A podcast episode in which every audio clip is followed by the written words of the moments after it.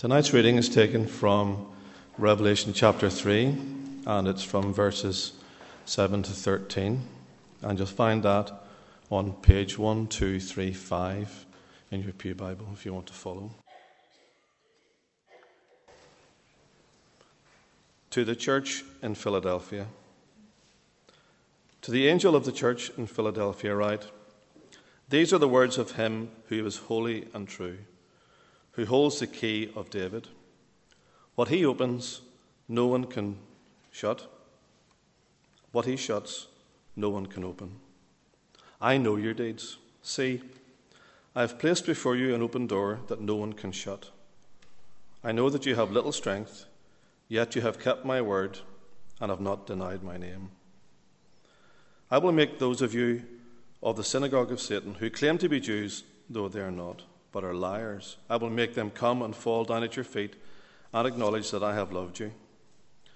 Since you have kept my command to endure patiently, I will also keep you from the hour of trial that is coming upon the whole world to test those who live on the earth. I'm coming soon. Hold on to what you have, so that no one will take your crown. Him who overcomes, I will make a pillar in the temple of my God. Never again will he leave it. I will write on him the name of my God and the name of the city of my God, the New Jerusalem, which is coming down out of heaven from my God. And I will also write on him my new name. He who has an ear, let him hear what the Spirit says to the churches. Amen.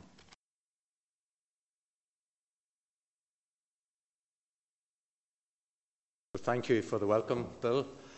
And thank you for uh, all who've taken part in leading us in worship tonight. I've, my maths isn't great, never was great, but I've counted at least 22 in an upfront capacity, although all of us have been participating in worship. So thank you for that. Um, you know, it's terrible when you've got one person doing it all.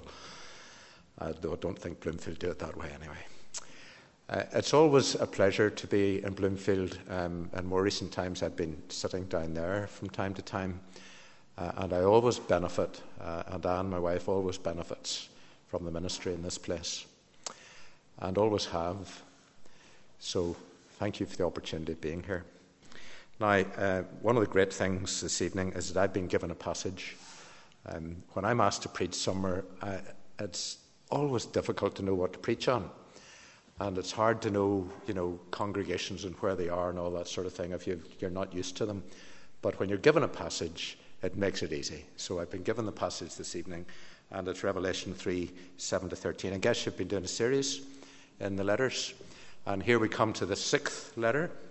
I don't know whether you've had a map up at any point, I'm sure you have. And um, see Bill nodding, so you've, you've, you've had a map. Those of you who've seen that map, you'll, you'll have a rough idea of the, the circular nature of these letters.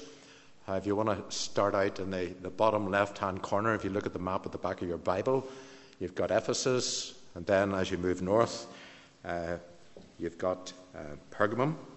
Sorry, you've Smyrna, and then north of that, you've got Pergamum, and then you move east, you get Thyatira, and then down southeast, you get Sardis, and then south and east again to Philadelphia. And then there's the one left, Laodicea, which is again further southeast, and you can go right round in the circle.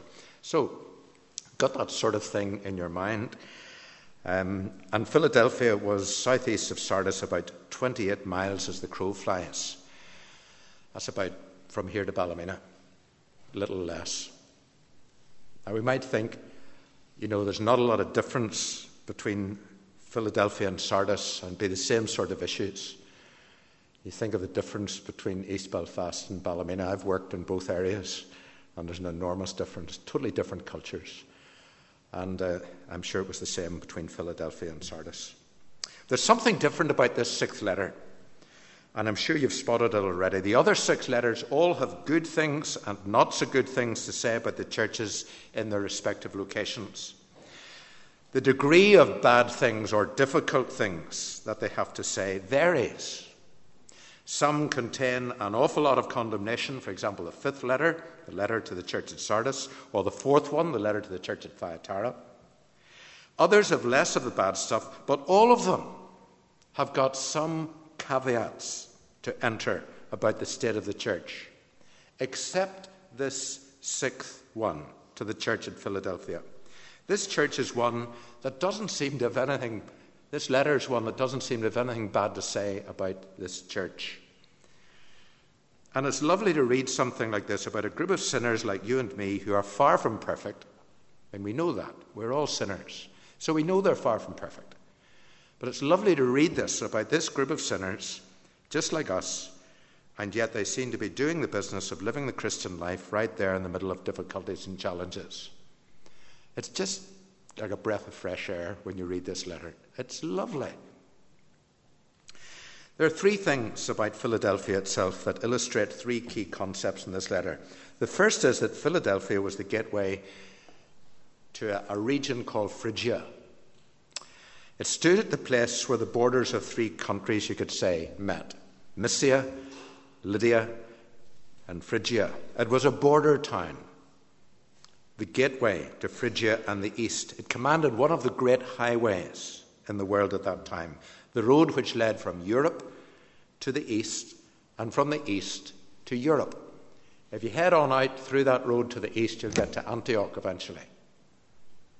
Beyond Philadelphia to the east lay the wilds of Phrygia, and the intention of the founder of Philadelphia in the second century BC was that its function would be to spread the Greek language, the Greek way of life, and the Greek civilization throughout Phrygia and beyond. Spread the good news about Greek. In other words, it was intended to be the missionary of Greek culture.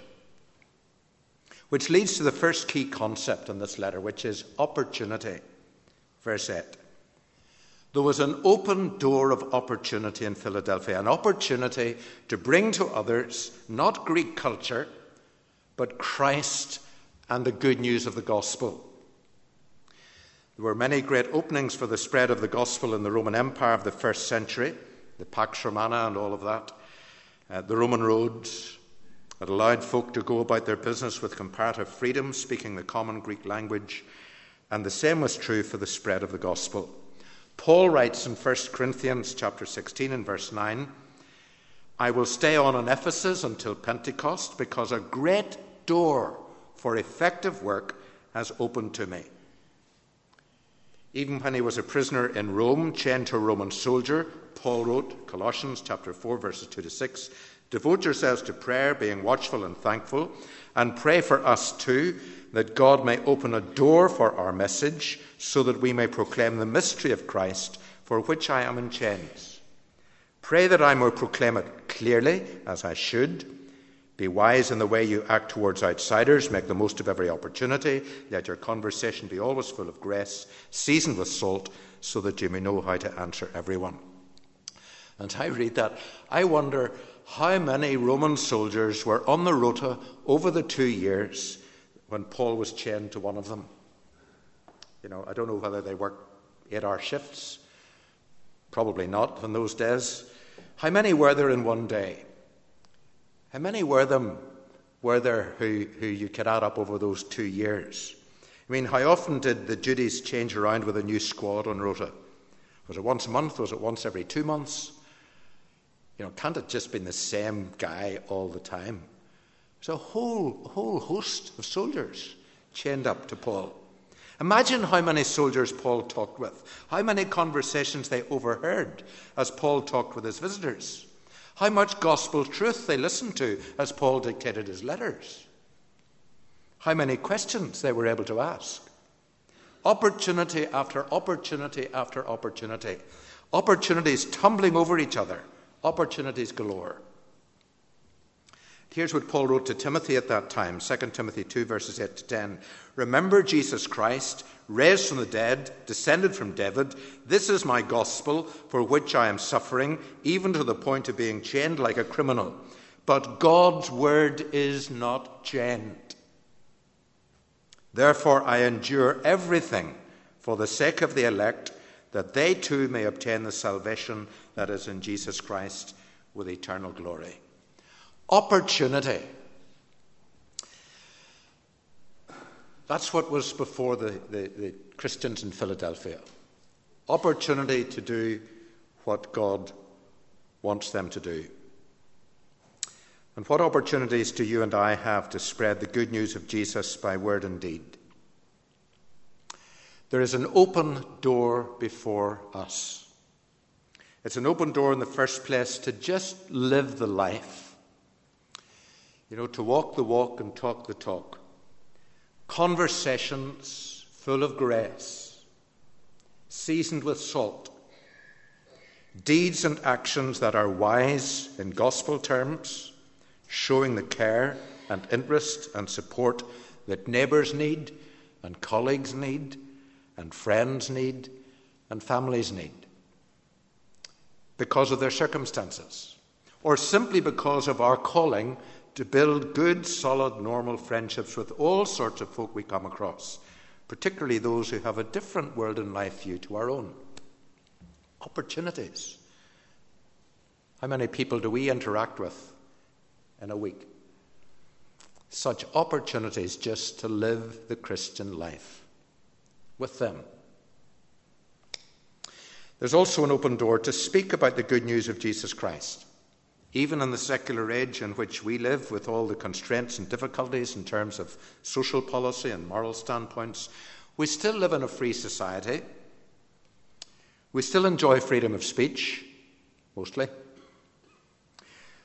And we still enjoy many rights that are denied to others in other parts of the world, like freedom to worship and freedom to evangelize and freedom to speak about Jesus.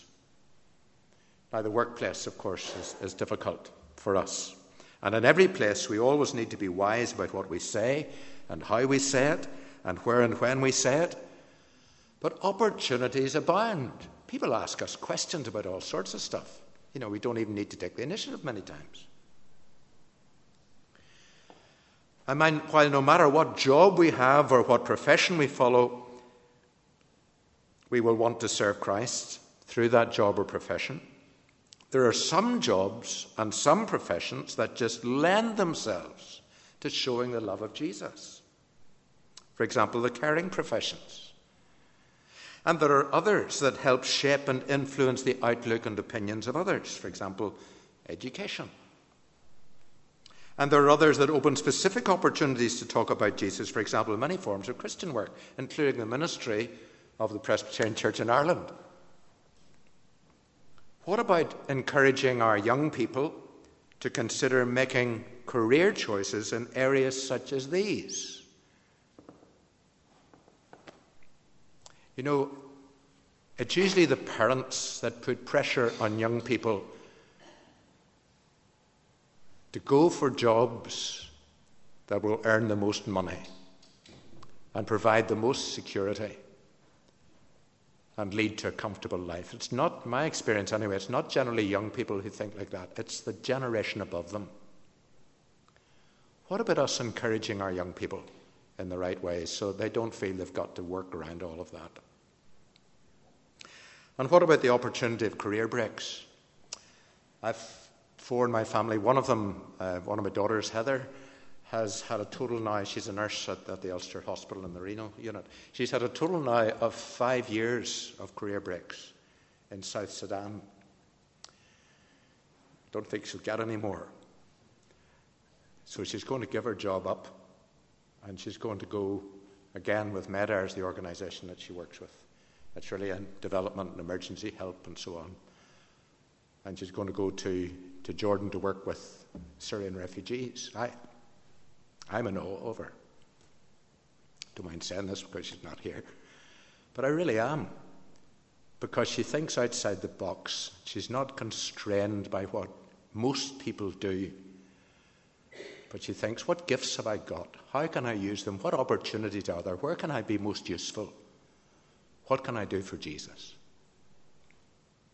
And she's a real challenge to me. And what about those of us who are retired? How are we using our retirement? The word retirement, of course, isn't in the Bible.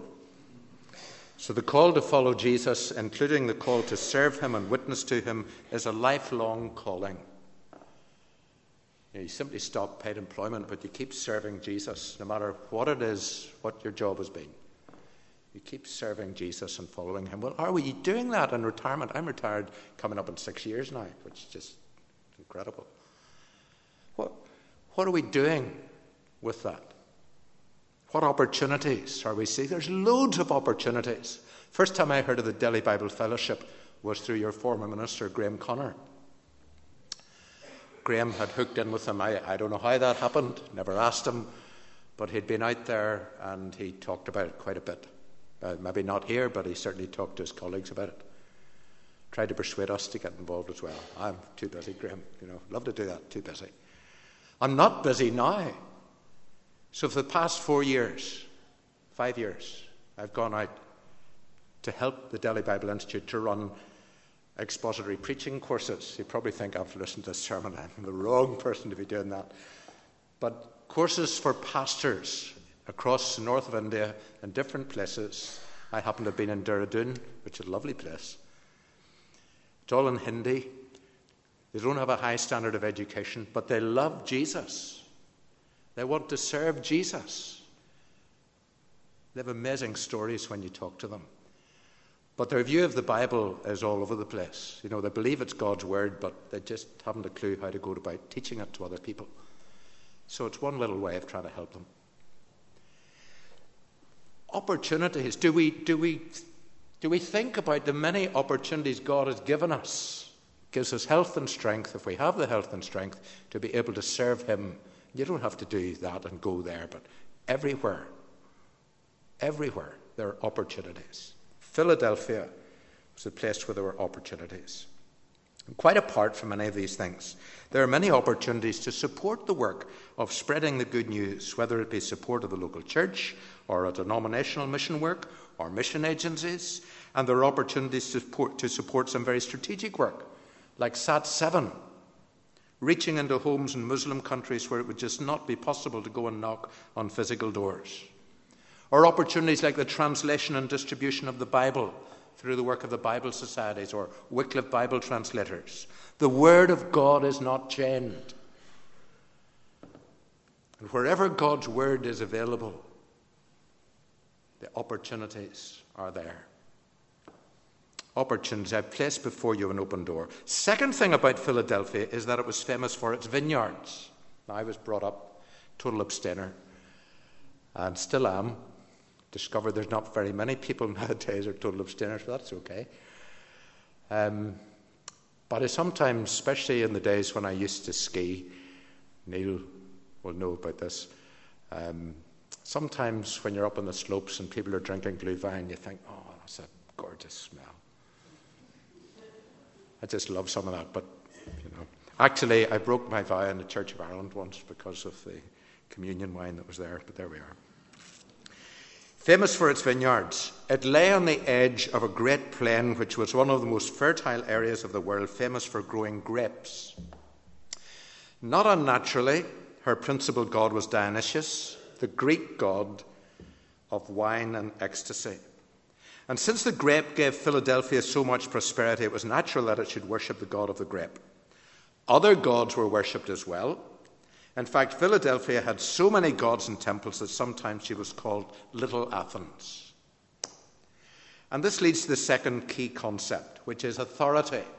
Got opportunity, authority. Verse 7 and verses 9 to 10. The question here is who's in charge? Who holds the keys? Who's in charge in Philadelphia? Is it Dionysius or one of the many other gods? And if it isn't one of them, who is it? Now, the church in Philadelphia is weak. Verse 8 I know that you have little strength. Perhaps it's small, perhaps it's composed largely of the lower classes of society with little influence. Yet they are faithful to Jesus and his word. You have kept my word and have not denied my name. They have persevered despite many, many difficulties. And there is opposition. Verse 9 I will make those who are of the synagogue of Satan, who claim to be Jews, though they are not, but are liars. These people give them trouble. And there will be opposition, verse 10, in the future. I will also keep you from the hour of trial that is going to come upon the whole world to test those who live on the earth.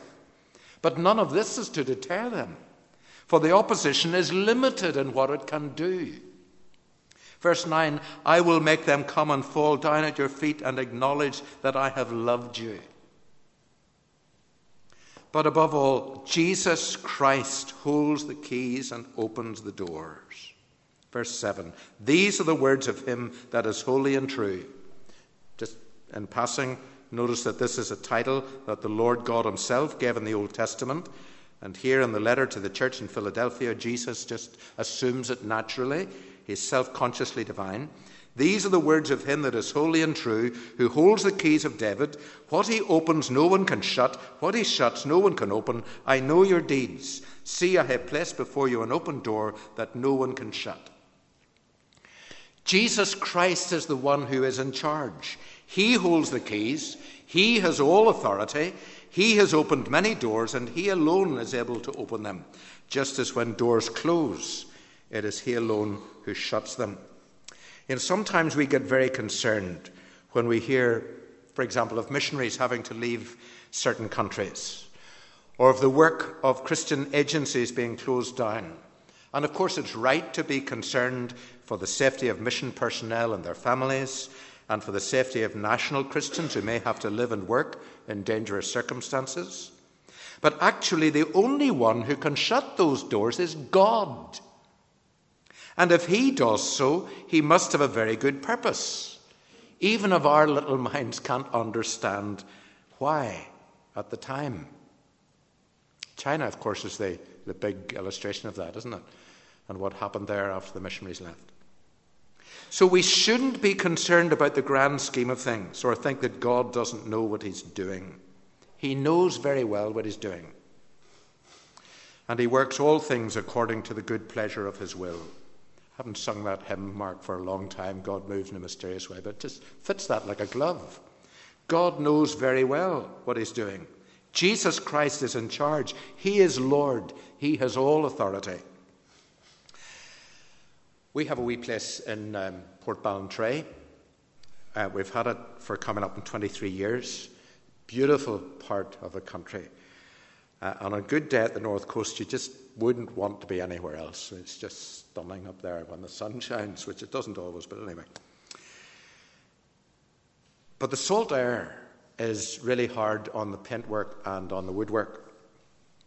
So a wee while back, we decided to replace the guttering and the downspouts and cover the soffits and the barge boards with PVC and to get new doors front and back, not wooden anymore.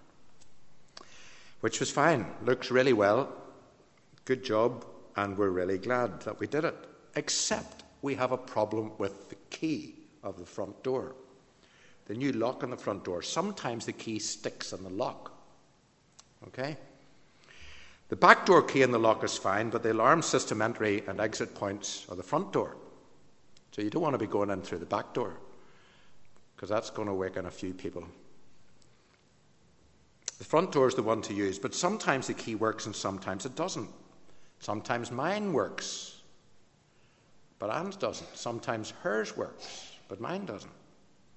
Part of the problem is that we had to get a whole bunch of keys for the family, and the more you have, the more likely the keys are to have some wee glitches.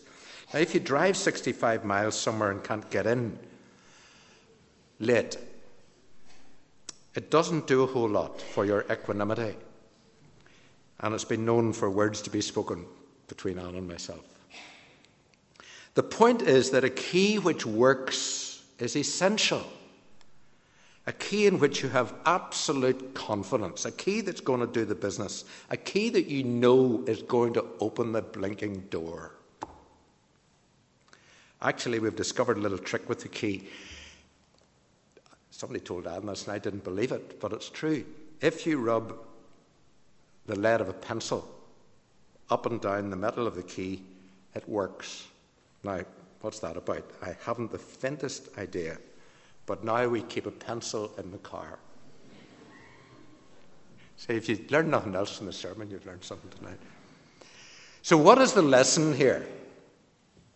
Well, it's about prayer, isn't it?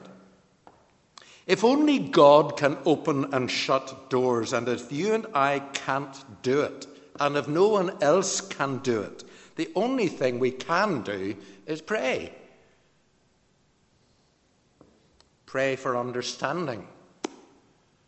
I think that's what we ought to pray for before we come with a big list. Pray for understanding. Because often we don't understand. We just don't know what God's doing or why things are the way they are. Pray for understanding. Pray for the people caught up in the situation. Pray for the national Christians in the church in that situation. Pray for mission. Pray for opportunities. Pray for open doors. Pray for open minds. Pray for open hearts. Pray for open wills to whatever God may be asking us to do. Pray for specific mission partners. Pray for the mission of the church. Use the resources available. Delighted to hear them being used tonight. PCI Mission in Ireland Prayer Focus, PCI Global Mission Prayer Focus, Operation World. You know, there's so much opportunity, an open door for mission, authority. Christ is in charge. He has all authority in heaven and on earth. He's got the keys. And he says, Why don't you just talk to me?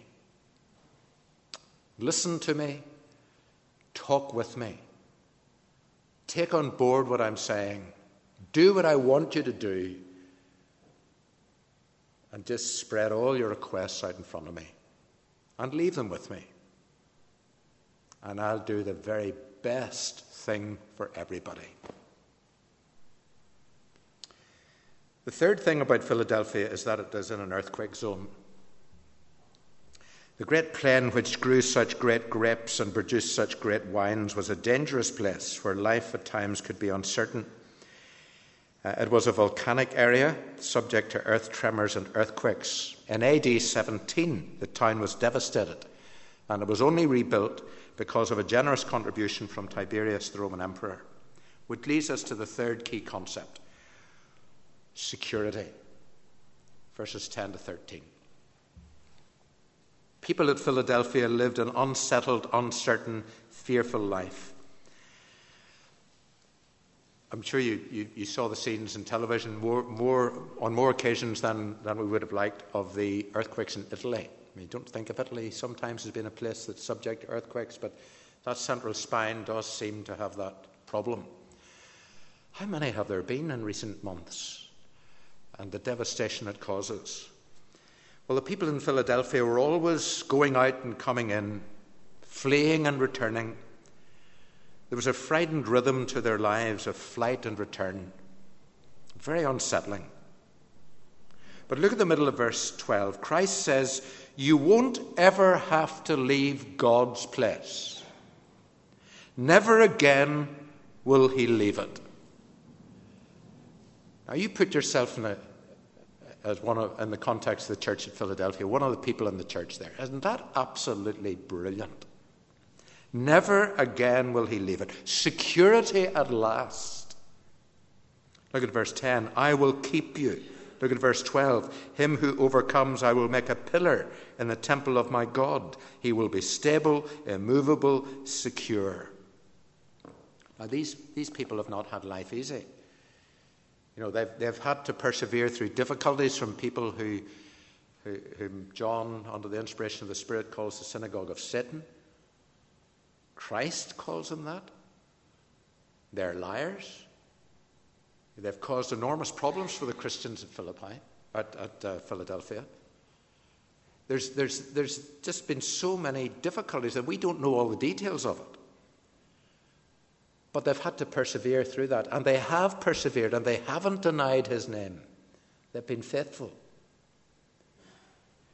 And now, because they have been faithful, God promises to them one of the things about um, that I've discovered through these visits to North India is that the Christians there face persecution. I, I had no idea that in India there was such persecution. I had absolutely no idea. You know, you think persecution, you think of places like North Korea. Um, generation ago, we'd have thought of communist countries. We think of Muslim countries. I'd never really considered that India was a place where there was persecution of Christians, but boy, is it rife really rife. And many of those, those pastors who come together for those courses, they have been through the fire. Many of them have suffered for their faith. Some of them put out of their families, Hindu families. Some of them have been in prison. Many of them beaten. And it costs to be a Christian in a culture like that. Very militant Hindu culture. And you know the government of, of India now, the national government is the BJP party that heads it up, which is a Hindu party which promotes Hindu values And when you're out in the sticks in the rural parts of the country, no matter how sophisticated it may be in the towns and cities, when you're out in the sticks, you suffer if you're a Christian, especially if you're a leader in the church. And yet, those, those Christians have got a lovely peace about them and a contentment of spirit that they're doing what God wants them to do. They have persevered and they will persevere. They know that God is with them. God gives them this sense of security and peace, and not just a sense of it. They're confident in Christ. There are three inscriptions on the pillar, three names the name of God Himself, the name of the city of my God, the New Jerusalem, which is the church, church triumphant, and Christ's new name. Three names inscribed on the pillar. And it's almost as if he's saying to them, Look, you are totally and utterly secure because my name is on you.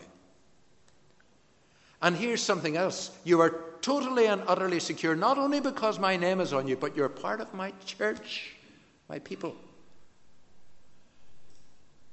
And here's something else you're not only secure of those because of those two things, but you're secure also because Christ's name is on you. I mean, it's just over and above, isn't it? What could be more appropriate to the Christians in Philadelphia? If we hold on to what we have in Christ, we will be as secure as massive pillars in God's kingdom forever, marked and identified forever as one of God's own family, one of God's true church, one of Christ's adopted brothers and sisters. And it can be true for all of us as well. It's the whole subject of assurance, actually, that's tucked in here. And I wonder how that sits with you. Christ wants his children to be sure, to be sure that we are his, to have confidence in him, not to be concerned that we may not be his because I missed my quiet time last week. Because that's the level of some of it. Christ wants us to be sure. He wants us to have that peace and confidence that come from knowing that it all depends on Jesus and not on us. And I wonder whether this evening we have assurance in Christ, assurance of salvation because we have committed our lives to Him in faith and in penitence, assurance of His presence with us, that He has said, I will never leave you or forsake you assurance that He walks before us and behind us and around us, with us? Or do you have a doubt about that? God doesn't want us to doubt those things. He wants us to be absolutely sure. And one day He will bring us safely to be with Him. What a day that will be. We can't begin to imagine it. You know, the Bible tries to describe bits and pieces of it, but doesn't come near. You know, it's just trying to stir us a little bit in our imagination. What a day it will be when we are with Jesus, when we see all the other children of Jesus who have his name on them, God's name on them, the church's mark on them, all together praising and exalting our Saviour, serving him, busy about his business in the new creation. I hope you have an assurance about that. Because the best is yet to be. What we have discovered up to this point about our God is only a fraction of what we've yet to discover. This is a great wee letter. And I've, I've just skipped over the surface. There's a lot of stuff in here that I haven't even mentioned. But he who has an ear, let him hear what the Spirit says to the churches. Let's pray. Father, help us as we think about your word, just to meditate around it, and particularly what it says about Jesus and about the riches that we have in him, so that we may love you and serve you and be yours for whatever you want, for his glory and his name's sake. Amen.